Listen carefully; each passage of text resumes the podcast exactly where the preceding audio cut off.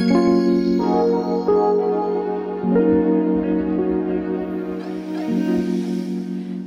den, dámy a pánové, naši milí posluchači. Moc ráda bych vás přivítala u dalšího dílu Czech Designního podcastu, kam tentokrát přijal pozvání designér a stále ještě student Fakulty designu a umění Ladislava Sutnara v Plzni, Jonáš Jagerčík.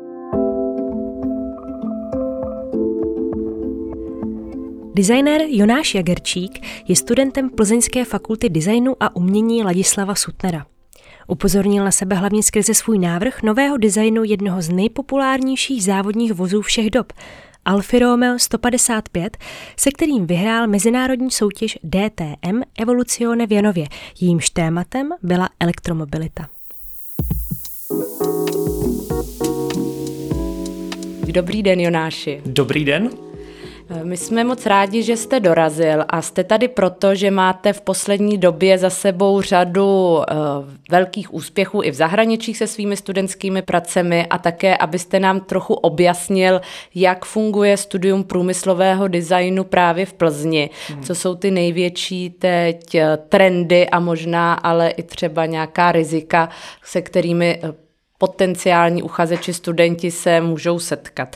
Každopádně první otázka, která na vás směřuje, jestli jste přijel k nám z jihu z Plzně. Z Plzně. Přijel jsem přímo z Plzně přijel jste před půl hodinou a zase se tam vracím, těším se tam vždycky, takže... A přijel jste autem? Nepřijel jsem autem, přijel jsem pendolínem. Přijel jste pendolínem. A máte auto? Já auto nevlastním, protože mi to přijde hrozně neekonomický, když auta jako fakt mám rád. Nejsem, nejsem fanoušek takového toho jakoby neuvěřitelného provozu na těch dálnicích, takže to si klidně pojedu tím vlakem, ale pak, když, když je nějaký třeba veterán nebo nějaký jako zajímavý auto pro mě, tak to ocením samozřejmě a rád to i třeba navrhuju.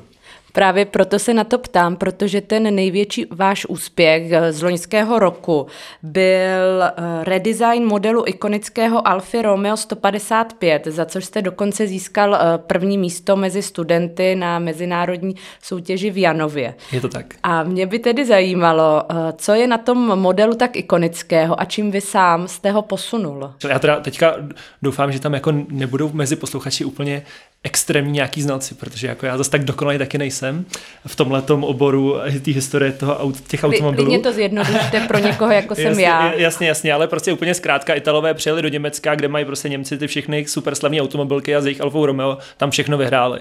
Tím se, to, tím se to stalo hrozně ikonický a vlastně v dnešní době, když eh, je neuvěřitelně populární tady ty staré auta nějakým způsobem předělávat do moderní podoby, tomu se říká restomody, eh, tak se tady ta italská společnost vlastně rozhodla rozhodla tohleto auto z počátku těch 90. let předělat na vlastně moderní, do nějakého moderního vlastně jako luku nebo do nějakého moderního stylingu a vyhlásila na to teda soutěž, kterými jsme se účastnili, pozvali nás do toho jako sutnarku a nějakým způsobem jsme teda ještě asi s deseti ostatníma studentama se toho účastnili.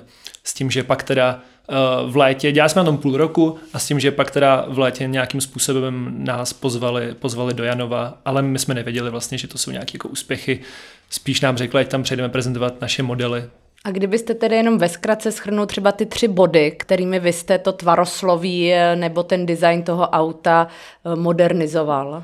No, to je, to, je, to je těžká otázka, ale samozřejmě pro mě je neuvěřitelně důležitý eh, hledat v tom tvarosloví nejenom to, aby to vlastně nějakým způsobem vycházelo z toho původního tvaru, ale aby to vlastně dávalo nějaký nový možnosti v tom, v tom jakoby samotném stylingu, protože mně připadá, že dneska hodně lidí dělá ty Eh, ty automobily nebo ty restomody jako opravdu retro. A to mně přijde jakoby úplná škoda, protože to vlastně nikam neposouvá. Takže já jsem se v tom svém eh, projektu snažil nějakým způsobem to udělat uh, OK, aby to jakoby vypadalo, že to vychází z té starý Alfa Romeo, to znamená, že to má jakoby ten klínovitý tvar, což znamená jakoby nízký předek, vysoký zadek, ale zároveň, aby tam byl vlastně i nějaké to, ten moderní styling toho, který můžeme vidět třeba na dnešních autech nebo spíš teda na těch konceptech, které se vystavují na autosalonech a na různých designerských třeba eventech. Hmm. Ty designéři automobilů patří v tom světě designu často mezi ty největší hvězdy. Třeba stačí zmínit Slováka Josefa Kabaně, který hmm. navrhoval pro Škodu potažmo vlastně BMW ještě do nedávna. Eh, proč byste se sám vlastně uh, takhle pustil do toho návrhu aut? Je to i ten váš sen, jemuž byste se chtěl věnovat do budoucna? No já už vlastně od malička, jelikož se pohybuju mezi lidma, jako můj táta nebo sousedi, kteří vlastně jsou jako vyloženě autíčkáři, renovují starý auta, vlastně absolutně to milujou, ale já nejsem ten člověk, který by vlastně v garáži trávil ten čas a něco tam jako montoval. Mě vždycky spíš bavilo kreslit, ale zároveň jsem se mezi těma auta pohyboval, tak jsem si říkal, jako, že proč to vlastně nespojit, proč bych se nemohl nakreslit nějaký svoje auto. Už jako, to bylo jako na nějakým prvním stupni na základce jsem si jako kreslil ty autíčka a postupem času jsem se jako by dopracoval k tomu, že bych vlastně chtěl být ten designer, tak eh, jsem vlastně nějakým způsobem to měl takhle jako nastavený tu svoji cestu k tomu ale s tím, že třeba jako v poslední době samozřejmě ty auta, ty auta jakoby mám fakt rád, ale na druhou stranu vidím i ty rizika, jakoby, co se s tím nějakým způsobem spojují, ať už právě třeba ty ekologický, nebo prostě tím, že toho je prostě všude hrozně moc. A v dnešní době ty auta jsou jako pro mě všechny stejný, jakože je hrozně těžký pro lajka rozeznat vlastně jednotlivý automobilky. Takže v tomhle mi připadá, že jakoby je nějaká, nějaký prostor, kterým bych se třeba já chtěl věnovat, ale není to jakoby úplně čistě ten jakoby automobilový design, jako co se řekne, co dělá třeba ten Josef Kaban, je to právě spíš něco takového víc jako konceptuálního, jaký hledání nějaký, nějakých nových cest v té mobilitě samotný. Toho, jak a se byl pro vás třeba ještě, než jste šel na školu, on uh, někdo jako vzor, někdo, jak, eh, ke komu jste třeba vzlížel a říkal si, tak takovouhle cestu bych chtěl také ujít? Vlastně na, na, základce, na základce jsem ještě třeba úplně tolik nevěděl ty jména, ale pak na střední jsem se jako obklopil hromadou knížek, vlastně od jednoho konkrétního jako nakladatelství v Antwerpách, který mi přišly neuvěřitelně dobrý. A se to jmenovalo právě uh, Ever since I was a young boy, I've been drawing cars. A byly tam přesně tyhle ty příběhy těch jednotlivých dnešních největších designérů, jako právě Flavio Manzoni z Ferrari, tak eh, to mě přišlo jako neuvěřitelně inspirativní ale postupem času právě v tom třeba začínám hledat i jakoby nějakou víc tu biznesovou biznisovou, jako, ten biznisový pohled, že jako vlastně to není jako čistě tak romantický, ačkoliv to hodně lidí tak bere, jako nakreslím si autíčko, ale je tam samozřejmě, je to prostě obrovská firma s obrovským množstvím peněz a nemůžou se jako dělat jen tak, jen tak, co se jim zachce, musí pořád prodávat, takže samozřejmě mě na tom začíná hrozně bavit i ta biznesová stránka té věci, protože to si prostě myslím, že ty velký jména, ty velký šéf designéři, jako polovina jejich práce je, je ten biznes, nejenom ten design. Proč jsem se i na to ptala? Protože vedoucí vašeho ateliéru právě v Plzni, eh, Jan Korabečný designer, nedávno v rozhovoru pro nás řekl, že předsudek u studentů je, že si myslí, že budou všichni poslouchat, že až vystudují design, budou páni designéři a budou vnímaní jako nějací superstar a budou ostatním dávat rady přes stránky lifestyleových magazínů. To se právě týká hlavně těchto z těch velkých design stars. Jasně, jasně. Chcete dávat rady přes lifestyleové magazíny nebo cítíte právě třeba u vás na tom průmyslovém designu, že občas nějaký student přijde s touhle s tou představou? Tak já, já si myslím, že každý ambiciozní student je ze začátku takový, že prostě on si myslí, že je ten nejlepší. Asi uh, jsem to měl určitě dřív i já a nějakým způsobem se to asi odbourává v tu chvilku, když eh, se zařadí do toho jako týmu a zjišťuje, že vlastně opravdu není ten nejlepší. A že tam prostě jsou lidi, kteří mají ty neuvěřitelné uh, léta té zkušenosti a nějakým způsobem vlastně se od nich můžou učit a zjistit, že vlastně oni můžou být tím důležitým článkem v tom týmu. Pokud se bavíme vlastně o nějakém tom průmyslovém designu, potažmo tom automobilovém designu, tak v těch studiích jsou jako desítky, desítky designérů, kteří vlastně, každý se z nich jako nějakým způsobem snaží dostat na tu špičku, je to neuvěřitelně konkurenční prostředí. A člověk si pak říká, jako jestli tohle to přesně chce, nebo jestli to nechce, takže třeba já osobně momentálně vidím cestu spíš v menších, nebo ne v menších, ale spíš v designerských studiích než v automobilkách, protože mně prostě přijde, že je tam vlastně nějaká, nějaká větší otevřenost a víc vlastně vě, vě, vě, větší, ne, nevím jestli pohoda, ale jako větší nějaká možnost třeba i té komunikace, a s, tím, s, tím, s těma vedoucíma a prostě dělání opravdu jakoby v menším týmu. Myslím Vy jste si, že i během toho studia měli štěstí, že jste navázali spolupráce s různými firmami, pracovali jste, jestli se nepletuji, třeba pro Škodovku během nějakého ateliérového zadání. Jaká ta vaše zkušenost s těmi českými firmami byla? Máte pocit, že si uh, takhle vážíte designerské práce? Dá se to nějak uh, třeba i rozdělit podle velikosti té firmy? No tak třeba konkrétně to, to, co říkáte vy, je pro Škodu Transportation se tam vlastně dělaly uh, tramvaje v rámci uh, projektu Design Plus, který vlastně pořádá nejenom Sutnarka, ale celá Západočeská univerzita, kdy se vlastně propojují, propojují uh, studenti z jednotlivých fakult, ať už je to vlastně, ať už je to naše, na, naše fakulta Sutnarka, nebo to jsou strojaři, jsou to, jsou, jsou to lidi z Elektra, jsou to lidi z Favky, jsou to lidi z ekonomiky, ze zdrávky, jako ergonomové. A do toho samozřejmě potom mluví uh, designéři a technici vlastně ze Škoda Transportation.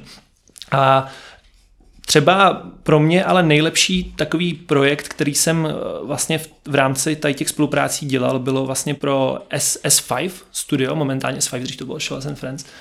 A to jsme dělali vlastně, re- reinkarnovali, bych nazval starou, eh, starou značku československou Huš, která vlastně po druhé světové válce zkrachovala, byl to jako největší výrobce uh, kovových autíček a my nějakým způsobem bychom to chtěli reinkarnovat, je to vlastně pořád v procesu, jako by to trošku zpomalil, ale je to třeba pro mě nejlepší, nejlepší vlastně do teďka spolupráce, protože vlastně ty lidi jsou neuvěřitelně otevřený. A samozřejmě, samozřejmě není to třeba tak jako technicky náročný, jako když jako děláte tramvaj, samozřejmě, ale, ale myslím si, že se jako je tam nějaká větší možnost té volnosti a toho jakoby dát tam opravdu a tohle to bylo také součástí ateliérového zadání, nebo ta spolupráce právě na té reinkarnaci značky už je váš soukromý projekt uh, separé od školy? To vlastně vzniklo, já bych neřekl, že úplně přes školu, spíš my jsme měli vlastně ve škole zadání uh, rein, nebo ne, ne reinkarnovat, ale vybrat si nějakou starou, starou značku z Československa nebo z Česka, která může ještě tvořit, ale už ani nemusí, a udělat nějaký produkt, nějakou hračku vlastně z toho jejich, z toho jejich portfolia, těch vlastně věcí, které vyrábí. Já jsem si tenkrát vybral Tatru, Tatru kopřivnickou, tu starou 77 a udělal jsem takovou jako úplně minimalistickou dřevěnou hračku. Pak jsme to vystavovali na design bloku, myslím, že to bylo 2019 a vlastně zastavili mě tam ty lidi a říkali, jako, že, to je, že se jim to hrozně líbí, že něco takového chtěli dělat. A tak jsem se s ním potom jako sešel a vlastně vysvětlil mi, že přesně koupil jako práva na tu značku. A že vlastně potom jsme začali jakoby se sérií produktů, které se teda ještě neprodávají, protože protože samozřejmě je to jakoby náročný vyrobit a aby to dostalo i nějaké certifikace, jako na to, že to může být hračka, je taky docela složitý v České republice nebo v Evropské unii. Takže jasně na, na, to, na to se teprve těšíme. Takže až, až když zůstaneme ještě teda u toho huše, tak teď je to vlastně ve fázi příprav a ten launch nebo prostě uh, spuštění té nového vlastně obnovené, obnovené značky teprve přijde. Jo, jako já úplně jako designer nevidím do těch finančních věcí, samozřejmě, protože jsem to dělal spíš externě pro tu firmu, ale jsem s nima, jsem s nima v kontaktu a vím, že je všechno připravené, už jenom se čeká na to, až vlastně bude dostatek vyrobených, nebo Ček, prostě potřebuje se to nějakým způsobem vyrobit. Jo. A potom, potom by, to, by to doufejmě mělo přijít na trh a doufám, že to teda bude bomba. Eh, vzhledem k tomu, že právě ještě studujete, ale zároveň už máte řadu zkušeností hmm. se spoluprací s českými firmami, cítíte, že tam je zájem o, o vás jako absolventy, nebo třeba panuje v tom oboru trošku obava, že nenajdete uplatnění a síla toho českého průmyslu, těch českých firm není tak velká, abyste našli dobrou práci? Takhle, jelikož ještě nejsem absolvent, tak si myslím, že po tom, co nějakým způsobem uh, budu dodělávat vlastně tu diplomku, nebo už teďka vlastně, kdy mám rok volno, protože diplomku dělám až příští rok, když jsem se právě rozhodnul, že bych se chtěl věnovat nějakým stážím a tomu, než tu školu vlastně dokončím, uh, tak uh, přijde mi důležitý do toho českého, do toho českého prostředí designerského vníst víc těch menších firm, protože vlastně v České republice je hodně firm, který nějakým způsobem dělají super věci, ale ani třeba nevědí, že můžou podpořit ty studenty designu, protože design je pro nás jako pro tuhle komunitu něco naprosto samozřejmého, ale pro hodně lidí je to něco jako takový jako fuj, protože mají ty techniky, mají ty svý elektrikáře, jako designéry to nechceme. Ještě pořád mi přijde, že občas se něco takového najde. Takže, takže mi přijde, že do budoucna by bylo super nějakým způsobem třeba víc zapojovat tyhle ty české firmy a právě otevřít tím tu cestu i třeba k těm, k těm, mladším, k těm mladším designérům, jako jsem třeba já. No, aby jakoby neoslovovali jenom ty největší jména, ale jakoby viděli potenciál i v těch prostě studentech třeba například. Teď eh, v téhle, nejenom v téhle té komunitě, ale obecně v poslední době hodně komunikuje uh, síla a možnosti umělé inteligence a zrovna hmm. u mhm. vás na fakultě se tomu také věnuje vlastně uh, ateliér grafiky, který vede Rostislava Něk a Kristýna hmm. Fischerová. Obáváte se třeba i vy trošku pomalu, že by právě ta umělá inteligence do budoucna mohla zasáhnout i do těchto procesů navrhování průmyslovém designu? Já se toho neobávám a naopak můžu říct, že už to je jakoby běžná praxe, protože velké firmy, které na to mají ten budget, vlastně ty finance, tak tyhle ty vlastní softwary vyvíjejí. Máme tady několik, několik softwarů, které jsou normálně volně dostupné, jako právě třeba Midjourney, který prostě předpokládám, že z vašich posluchačů většina si už bude znát, ale pro mě je důležitý, že ty lidi nezdílí ten výsledek toho té umělé inteligence, ale jakoby nějakým způsobem ho využijí k tomu, inspirují se ním v tom jejich vlastním projektu. Takže jako já občas použiju umělou inteligenci, ale není to, jakoby, není to zrovna jako nějaká moje věc, ale věřím tomu, že lidi to hodně používají. Ale myslím si, že je důležitý, aby to ty lidi používali na začátku toho procesu, kde vlastně pro nějakou inspiraci, pro nějaký, pro nějaký jako moodboard, pro něco, co vlastně je na začátku toho samotného procesu ale ne, aby sdíleli vlastně výsledky té samotné umělé inteligence, protože tam už se pak můžeme bavit o tom, uh, vlastně čí je to teda ta práce, ale tady těch témat teda už bylo otevřených jako neuvěřitelně mnoho a vlastně je těžký, je těžký říct vlastně, co je teda nebo kdo je, kdo je tím samotným autorem toho díla. Ale, ale jak říkám, myslím si, že to je hodně důležitý, nebo takhle, ne hodně důležitý, ale myslím si, že, že do budoucna to bude hodně využívaný, ta umělá inteligence, ale prostě je potřeba s tím zacházet opatrně a nenechat se tím strhnout, bych řekl.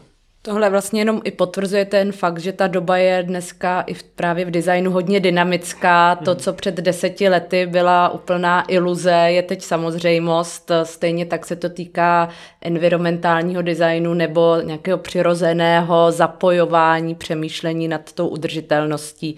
A je to i další, řekněme, projekt, v kterým se vlastně angažujete, je Planeta Campus. Můžete nám přiblížit jeho hlavní cíle, co, proč vlastně vznikl a co, co, hmm, tak, co tak já, já ještě jenom rychle osvětlím vlastně důvod, proč proč tohle celý vzniklo, ten, ta Planeta Campus. My vlastně na Sutnarce, když nastoupíte na magisterské studium, musíte si vybrat ke svému hlavnímu ateliéru ještě vedlejší ateliér. Takže já mám teda hlavní ten design, produktový design, průmyslový design, ale vedlejší mám architekturu, environmentální design pro architekturu pod vedením Zdeňka Franka a on nám, on nám vlastně umožnil se skupinou těch studentů, kteří jsou vlastně, jako, který to má jako ten vedlejší ateliér, jako ten druhý ateliér, udělat skupinový projekt.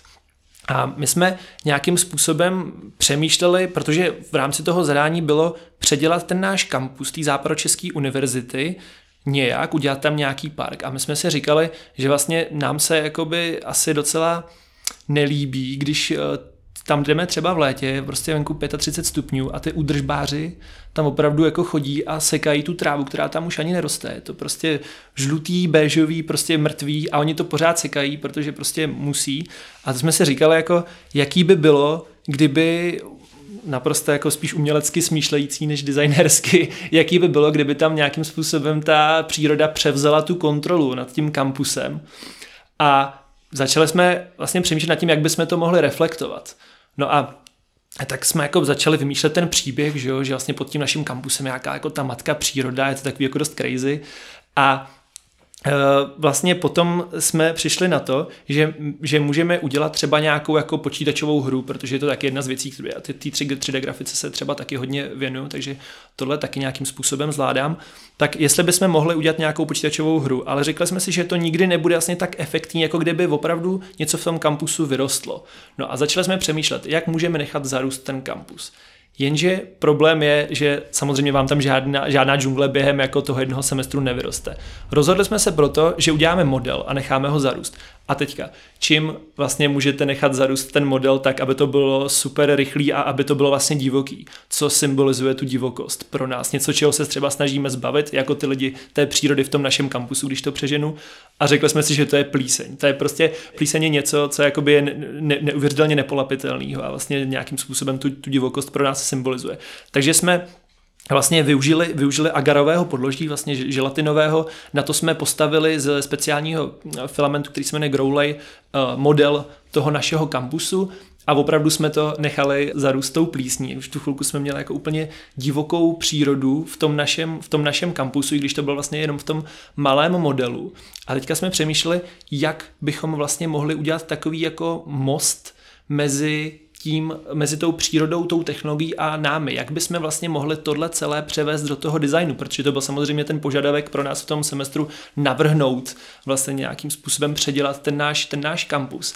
A jelikož vlastně v tom našem projektu nás pracovalo víc, byla jsem to vlastně teda já, byla to Denisa Půbalová, která je vlastně teďka database artist eh, působící momentálně v Amsterdamu, byl to Vojta Liebl, který je právě uh, na tom grafickém designu, věnuje se kromě jiného i tomu AIčku. Je to Tomáš Potuček, který dělá vlastně takové, takové konceptuální nábytkové práce a je to Kubanosek, který dělá vlastně jako stage design, bych to nazval, a jako multimediální záležitosti a je to Míša Tomášková, která vlastně nám pomáhá s tou technickou částí. Takže jako vlastně každý jsme byli z jiného ateliéru a každý jsme do toho mohl vnést teda jiný věci, takže jsme si tak dali hlavy dohromady a z, té, z téhleté plísně, která byla teda barevná, jsme začali sbírat skrz GoPro kameru data, RGB data, které jsme vlastně převáděli v počítači na čísla. A z těle čísel jsme generovali vlastně 3D objekty, takže my jsme jako se postavili jako ty studenti pouze do pozice toho mostu. A přišlo nám takové vlastně zajímavé nějakým způsobem jakoby spíše nechat navrhovat tu přírodu ve spolupráci s tou technologií a my jenom tak jako pozorovat, co se tam může dít. Takže z toho začaly vznikat takové zajímavé vlastně 3D objekty a když to pan Fránek viděl, tak říkal jako, že to je super, protože vlastně to, to, je, to je jako architektura.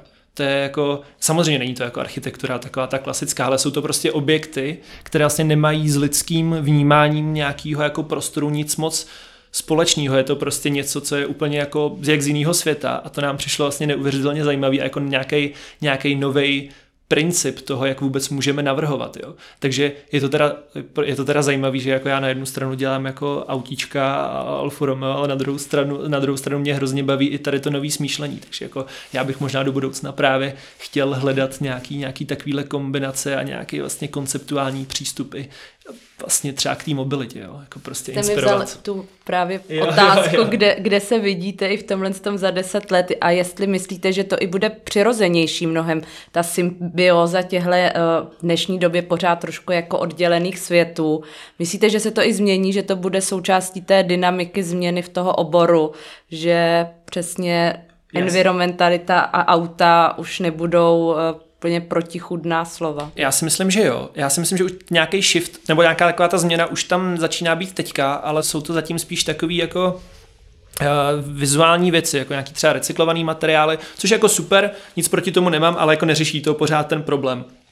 Ale myslím si, že jsou možnosti, jak v té mobilitě se inspirovat vlastně, jak i třeba nějakýma zvířátkama, zvířátkama nějakým hmyzem, prostě je tam neuvěřitelně moc možností. Jak, jak slyšel jsem třeba o projektech, kde se vlastně inspirují, myslím si, že včelým úlem vlastně pro letový provoz, eh, myslím někde, že to bylo v Izraeli, takže jsou, takže jsou takovéhle projekty, které vlastně vznikají a myslím si, že do budoucna to může přispět k tomu, aby jsme se měli celkově... Tak on spíš možná je problém, že designéři stejně jako umělci se v té přírodě inspirovali vždy často hmm. a rádi, ale už tak moc nedomýšleli to, jestli ten produkt inspirovaný tou přírodou jí nakonec v důsledku nebude víc škodit. No protože já si myslím, že designéři, samozřejmě teďka možná snad, snad někoho neurazím, nebo možná se někdo ozve, ale já si myslím, že designéři většinou se vždycky spíš inspirovali tím samotným tvarem. Bylo to jako tvar, barvy, ale možná třeba nějaká jakoby funkce, funkce jakoby toho samotného fungování jakoby toho těla, třeba nějakého hmyzu a potom inspirace v nějakých třeba letadlech nebo vrtulnících.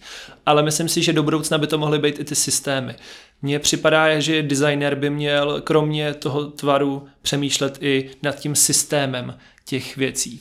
A v tom si myslím, že v té mobilitě, vlastně když se podíváme, jak fungují, jak fungují vlastně právě ty roje nebo, nebo prostě nějaké velké stáda nebo prostě velké množství živočichů, jak fungují mezi sebou, jak je to koordinovaný, tak si myslím, že to může být velká, velká výzva pro nejenom designéry, ale samozřejmě i techniky, ale já to beru ten design jako by komplexně, že to pro mě není jako design jako čistě jenom ten tvar, ale pro mě jako by celkově to fungování toho produktu nebo i té, třeba i té firmy nebo toho nějakého A celého. proč tedy myslíte, že vlastně se to zdá docela hmm. samozřejmé, proč už eh, se jich víc takhle neinspiruje v tom něčem vlastně geniálním systému, který takhle funguje možná inspiruje, možná prostě jenom je nikdo finančně nepodpoří tak, aby to mohli dotáhnout do nějakého reálného reálného výsledku, anebo je to možná prostě jenom moje nějaká prozatímní studentská naivita. Samozřejmě jako věřím tomu, že těch lidí bude mnoho a možná i ty projekty jsou vlastně to, co dneska známe, to, co mi nám přijde dobrý, inspirovaný právě nějakým, nějak, vlastně z té přírody. Jako věřím, tomu, věřím tomu, že jo, akorát to prostě jako nevíme, protože jsme si o tom třeba zrovna nepřečetli tu knížku nějakou konkrétní. Jo. Když se vrátím ještě k tomu vašemu studiu, proč jste se rozhodli jít do Plzně a třeba ne do Prahy? Ona je to taková obligátní samozřejmě otázka, co se uh, nabízí, ale po dlouhou dobu ta umprumka figurovala jako taková vysněná meta, brána všech eh, uchazečů o design? No, protože když jsem přemýšlel, kam půjdu dělat automobilový design, tak se samozřejmě nabízela ani ne tak umprumka, jako spíš Bratislava. Protože oni tam vlastně mají ten, ten ateliér toho transportního designu, což mi přišlo dobrý chtěl jsem se tam hlásit, ale vlastně potom jsem uh, narazil na Art Camp, který je uh, v Plzni na Sutnarce. Je to vlastně nějaká letní škola umění, kde byl v té době, nevím jestli to je pořád, vlastně uh, přijímačky na design, jako vlastně nějaká pomoc k těm přijímačkám, tak jsem se tam přihlásil a když jsem tam přijel, tak vlastně naše škola má budovu, která je pár let stará, dost, dost nová, dost moderní, jaká open space, taková jako, jako industriální a to mě neuvěřitelně zaujalo. A v tu chvilku vlastně tam jsem byl obklopený uh, dost zajímavýma lidma, jako právě třeba Jan Korabečný, který vlastně v té době mi říkal, ještě tam vlastně ani nepracoval, ale byl jakoby pomáhat na tom artcampu a říkal mi, kde předtím pracoval, v jakých automobilkách, to by jakoby byl takový můj sen, jakoby, takže jsem si říkal, že tady ty lidi, že tady ty lidi bych chtěl mít kolem sebe a zároveň jsem viděl tu motivaci. Pro mě je neuvěřitelně důležitý, když se obklopuju lidma, aby byli ambiciozní, aby měli motivaci, protože samozřejmě, že můžete být na super super místě, můžete být jako na absolutně nejlepší škole na světě, ale když prostě nejste v té skupině lidí, kteří mají ten drive, mají prostě zápal pro toto dělat a mají něco, co vás samotné obohatí, tak jako nevím, jestli má důvod tam být. No. Prostě přijde, přijde mi, že je pořád důležitější být mezi těma, i kdyby kamarádama, který ale něco dělají a těma vedoucíma, vlastně, který mají ten zápal a můžeme něco vybudovat. I kdyby z té školy, která není zatím tak slavná, uh, vlastně něco nějakým způsobem Já ukázat. myslím, že to je, to je pěkná tečka i pěkné lákadlo pro potenciální uchazeče o studium designu. Děkujeme moc, Jonáši, že jste přišel. Já děkuji. A držíme palce do budoucna. Děkuji vám za pozvání.